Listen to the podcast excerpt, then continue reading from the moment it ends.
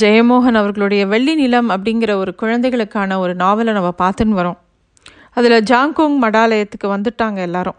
அது வரைக்கும் அவங்க பார்த்த மடாலயங்கள்லேயே ரொம்ப பெருசது இந்த ஒரு மடாலயம் அப்படிங்கிறதே அவங்களால பார்த்த உடனே அப்படி தோணலை. ஏதோ ஏராளமான கட்டடங்கள் இருக்கக்கூடிய ஒரு பெரிய காம்ப்ளெக்ஸ் மாதிரி தோணித்து. அந்த மடாலயத்தோட முகப்பிலிருந்து பார்கோர் அப்படிங்கிற மிகப்பெரிய சதுக்கத்தை அடையிறாங்க. அதுக்கு முன்னாடி பார்க்குறாங்க 2 மலை இருக்குது. ஒன்று பெரிய பனிமலை, இன்னொன்று குட்டி பனிமலை. ஒரு பெரிய யானைக்கூட்டத்தோட காலடியில் ஒரு சின்ன வெள்ளை கலரில் ஒரு யானைக்குட்டி இருந்தால் எப்படி இருக்கும், அந்த மாதிரி இருக்கிற மாதிரி தோணித்து பாண்டியனுக்கு. அங்கே பெரிய பெரிய கோபுரம் இருந்தது. அந்த கோபுரத்துலேருந்து ஏதோ ஒரு தூபம் புகைஞ்சிக்கிட்டே இருந்தது. நோர்பா ரொம்ப ஆச்சரியமாக எல்லாத்தையும் வேடிக்கை பார்த்துக்கிட்டே வந்தான். சரியா அது வந்து ஒரு டூரிஸ்ட் ஹோமுக்கு முன்னாடி வந்து நின்னது அந்த கார். அவங்களோட கைடு இறங்கி போய் அவங்க தங்க வேண்டிய இடத்தெல்லாம் காமிச்சிட்டு அவங்க பெட்டியெல்லாம் இறக்கி வைக்கிறாங்க. ரொம்ப கடுமையான குளிர், ரொம்ப கனமான கம்பளி ட்ரெஸ்லாம் போட்டிருக்காங்க. அப்படி இருந்தால் கூட அதையும் தாண்டி குளிர் நடுங்கித்து. நேராகவே அவங்க ரூமுக்கு கிளம்பி போயிட்டாங்க. கொஞ்ச நேரம் ரெஸ்ட் எடுங்க, நாளைக்கு பார்க்கலாம் அப்படின்னு சொல்லிட்டு அந்த கைடு கிளம்பி போயிடுறாரு. நாக்போ நாய்க்குட்டிக்கா ஒரே பசி, அது முழங்கிட்டே இருக்குது. அப்போது வந்து அவங்க போன அந்த ரூம் வந்து மரத்தாலான சுவர்கள் இருந்தது. அங்கே எல்லா கட்டிடங்கள்லையும் ரெட்டை சுவர் இருந்தது. ஏன்னா சுவருக்கு நடுவில் நாரும் பஞ்சும் வச்சுருந்தாங்க, அந்த குளிர்லேருந்து அந்த சில்னஸை கம்மி பண்ணுறதுக்காக. அவங்க உடம்பெல்லாம் கொஞ்சம் வார்ம் அப் பண்ணிக்கும் போதே சாப்பாடு வந்துடுது. அப்படியே சுட சுட அடுப்போடையே சாப்பாடை கொண்டு வந்து வைக்கிறாங்க. ஒரு குட்டி நிலக்கரி அடுப்பு மாதிரி இருக்குது, அது மேலேயே எல்லா சாப்பாடும், இல்லாட்டி ரொம்ப ஆறி போயிடும். அதனால் அப்படியே கொண்டு வந்து வைக்கிறாங்க. அதில் டீ இருக்குது. அந்த டீயை எடுத்து எல்லோரும் கப்பில் ஊற்றும் போது பார்த்தா வெள்ளையாக இருக்குது. இது என்னது, வெண்ணையா அப்படின்னு பார்க்குறாங்க. அந்த சூட்லேயே அந்த வெண்ணெய் வந்து அப்படியே உருகிட்டுருக்கு. அப்போது அந்த டாக்டர் சொல்கிறாரு, ஆமாம் இது திபேத்திய பட்டர் டீ, இது ரொம்ப பிரசித்தமான ஒரு டீ, இது வந்து நான் இந்த குளிருக்கு தேவையான கொழுப்பை கொடுக்கும் அப்படின்ன உடனே பாண்டியன் அதை எடுத்து குடித்து பார்க்குறார். சூப் மாதிரியே இருக்கே அப்படின்னு அவர் சொல்கிறார். ஆமாம், பழங்காலத்தில் பன்றியோட கொழுப்பை தான் அதில் போடுவாங்க அப்படின்னு நரேந்திர விஸ்வாஸ் சொல்கிறார். இன்னொரு தட்டில் சூடான மோமோக்கள் இருந்தது. ஒரு பெரிய பீங்காம் பானையில் சாப்பாடு நிறையா இருந்தது. இந்த சாதத்தில் ஏதோ பழ வாசனை வருதே அப்படின்னோடனே கின்சின் பழச்சாறு சேர்த்த சாதம் தான் இங்கே ரொம்ப பிரபலம், ரொம்ப சுவையாக இருக்கும் அப்படின்னு நரேந்திர விஸ்வாஸ் சொல்கிறார். உடனே அந்த நாய்க்குட்டி வந்து தனக்கு சாப்பாடு இருக்கான்னு பார்க்குறது. இதோ இருக்கே வேக வச்ச ஆட்டிறைச்சி அப்படின்னு சொல்லிட்டு அதுக்கு வந்து எடுத்து கொடுக்குறாங்க. அப்புறம் அது பாட்டுக்கு அது சாப்பிட்டுட்டு அது ஓரமாக போயிடுறது. இவங்க சாப்பிட்டு முடிச்சப்பறம் டாக்டர் நரேந்திர விஸ்வாஸ் சொல்கிறாரு, நம்ம கொஞ்சம் நேரம் ரெஸ்ட் எடுக்கலாம், ஆனால் நாளைக்கே நமக்கு இங்கே இருக்கக்கூடிய தலைமை லாமாவை பார்த்தே ஆகணும் அப்படிங்கிறார். நரேந்திர விஸ்வாஸ் தன்னோட கம்ப்யூட்டரை ஓப்பன் பண்ணி அவரோட இமெயிலெலாம் பார்க்குறார். அப்போது பாண்டியன் என்ன பண்ணுறீங்க அப்படின்னு கேட்டவுடனே, இல்லை எனக்கு தெரிஞ்ச இன்னும் புத்திஸ்ட் மாங்ஸ் நிறையா பேர் இருக்காங்க, அதில் ரொம்ப பெரிய ஞானிகள்லாம் இருக்காங்க, அவங்களுக்கெல்லாம் இந்த செய்தி அனுப்புகிறேன், அவங்க யாருக்காவது இதோட அர்த்தம் புரியறதா அப்படின்னு சொல்லி பார்க்குறேன் அப்படின்னு சொல்லிட்டு அவங்க எழுதிட்டு வந்த அந்த வாசகத்தை எல்லாருக்கும் அனுப்புகிறார். கொஞ்ச நேரத்துலேயே அவருக்கு ஏதோ ஒரு புத்த பிக்ஷுகிட்டேருந்து மெசேஜ் வருது. அப்புறம் அவர்கிட்ட பேசுகிறார் ஜூம் காலில்.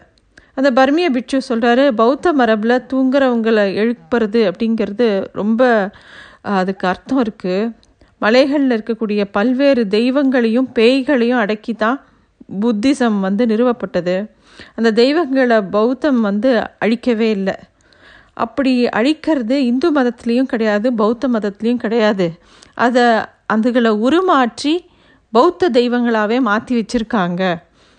அந்த தெய்வங்களில் சிலவத்தை பௌத்தத்துலேருந்து திருப்பி பழையபடி ஆக்க போகிறாங்கன்னு அர்த்தம் இந்த வார்த்தைகளுக்கு அப்படின்னு அந்த பர்மா நாட்டு புத்த பிட்சு சொல்கிறார்.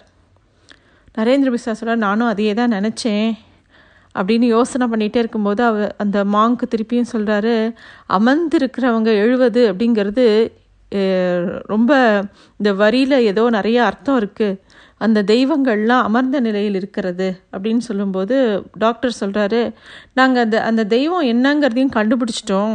அந்த தெய்வத்தோட பேர் வந்து ஷென்ராஃப் மிவாச்சேன்னு பேர். அது அமர்ந்த நிலையில் தான் இருக்குது. அது இங்கே புத்த மதம் வருவதுக்கு முன்னாடியே இருக்கக்கூடிய ஒரு தெய்வம்.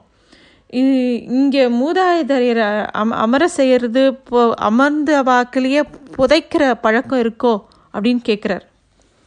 அப்போது அந்த புத்த பிட்சு வந்து, நிறைய வார்த்தைகளுக்கு எனக்கும் அர்த்தம் தெரியல, ஆனால் ஒன்று மட்டும் தெரியறது, உடனே அந்த மடாலயத்தோட தலைவரை நீங்கள் பாருங்கள், நீங்கள் எங்கே தங்கியிருக்கீங்களோ அந்த மடாலயத்தோட தலைவரை, இதெல்லா விஷயத்தையும் அவர்கிட்ட சொல்லுங்கள், எனக்கு என்னமோ அங்கே ஏதோ ஒரு தாக்குதல் நடக்கக்கூடும் அப்படின்னு சொல்கிறார். டாக்டருக்கு ஆச்சரியமாக இருக்குது, தாக்குதலா அப்படின்னோடனே, ஆமாம், ஏதோ ஒரு பொருளை கைப்பற்றுறதுக்காக அவங்க வருவாங்க, அது வந்து ரொம்ப பாதுகாப்பாக வச்சுருக்கக்கூடிய ஒரு பொருளாக இருக்கும் அப்படின்னு அந்த பர்மா நாட்டு பிச்சு சொல்கிறார்.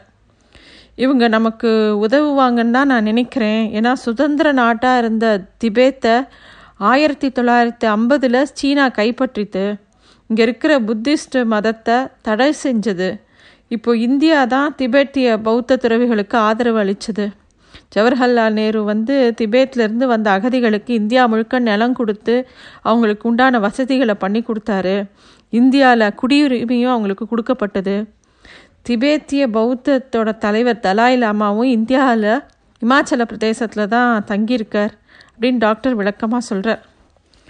அதுக்குள்ளே நாக்போ நோர்பா எல்லோரும் தூங்கிட்டாங்க. டாக்டர் நரேந்திர விஸ்வாஸ் பாண்டியன்கிட்ட இன்னும் நிறைய விஷயங்கள் சொல்கிறார். இந்த ஜாங்கோங் மடாலயங்கிறது பழங்காலத்தில் மர்மங்கள் நிறைந்த மடாலயமாக தான் இருந்தது. கிபி 7ஆம் நூற்றாண்டில் காம்போ மன்னரால் கட்டப்பட்டது.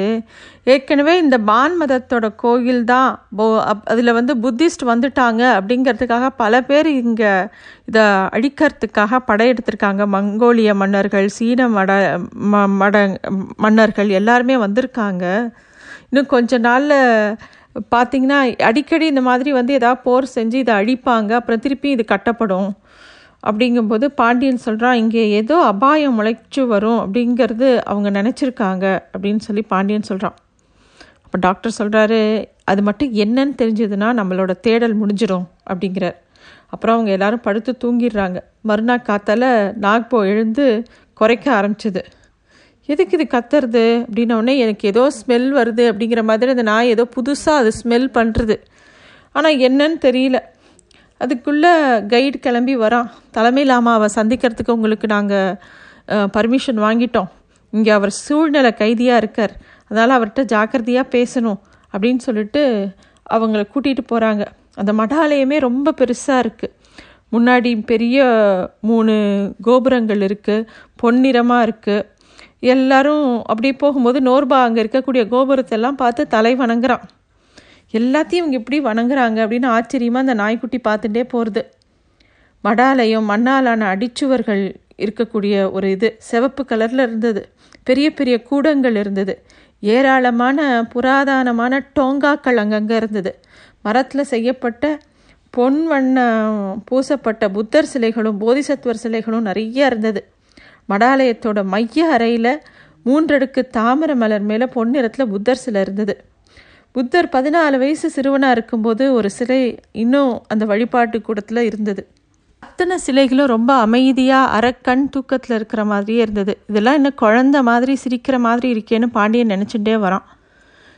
அந்த கைடு வந்து அவங்கள பல கூடங்களை தாண்டி கொஞ்சம் பேர் இருக்கக்கூடிய ஒரு இடத்துக்கு கூட்டிகிட்டு வரான். புத்தர்களால் ஆன ஒரு பெரிய கூட்டம் அங்கே இருக்கிற மாதிரி தோணிது. ஆனால் நாக்போ வந்து ஏதோ முனகிண்டே வந்தது. அவங்களுக்கு ஏதோ ஒரு ஸ்மெல் பண்ணிகிட்டே இருந்தது. அப்போது அந்த கைடு வந்து அங்கே அந்த தலாய் லாமா இருக்கக்கூடிய அறைக்கு முன்னாடி போகிறார். போனவுடனே உள்ளே இருக்கிற வெள்ளைக்கார பயணிகள்லாம் வெளில வந்தோடனே, நீங்கள் உள்ளே போங்க, உள்ளே சீன அரசோட ரகசிய ஒளிப்பதிவு கருவிகள் இருக்குது, நீங்கள் பேசிகிட்டு இருக்கும்போது சரியாக 6 மணிக்கு அதோட செயல்பாடு நின்று போயிடும், உடனே இங்கே இருக்கிறவங்கெல்லாம் அவங்களோட ஒற்றர்கள் வந்து அதை சரி பண்ணுவாங்க, சரியானதப்புறம் உங்களை செல்பேசியில் ஒரு குறுஞ்செய்தி வரும், அந்த இடைவேளைக்குள்ளே பேசி முடிச்சுக்கோங்க நீங்கள் எது பேசணுமோ அப்படின்னு சொல்கிறா. அப்போது திருப்பியும் நாக்பா ஏதோ பார்த்துட்டே இருக்குது. அப்போது அதுக்கு முன்னாடி இன்னொரு நாய் போச்சு. அந்த நாயை பார்த்த உடனே இதுக்கு என்னமோ பயம் வந்துடுது இந்த நாய்க்குட்டிக்கு. அப்போ தான் டாக்டர் சொல்கிறாரு, இது பேர் லாசா அப்படிங்கிற நாய், இது இங்கே திபேத்தில் தான் உருவாக்கப்பட்டது, இந்த லாமாக்கள்லாம் வளர்ப்பாங்க, அது ரொம்ப பயங்கரமான காவல் நாய், புளியை கூட எதிர்த்து நிற்கும் அப்படிங்கிறார். இந்த லாசா நாய் நாக்போவை பார்த்ததும் நாக்போ கண்களை மூடின்னு அப்படியே நடுங்கி போச்சு. வெள்ளைக்காரங்க உள்ளே இருந்தவங்கெல்லாம் வெளியில் வராங்க, உள்ளே போகலாம் அப்படின்னு டாக்டரும் மித்தவங்களும் உள்ளே போக போகிறாங்க. இன்னும் என்ன நடந்ததுங்கிறத அடுத்ததில் பார்க்கலாம். நன்றி.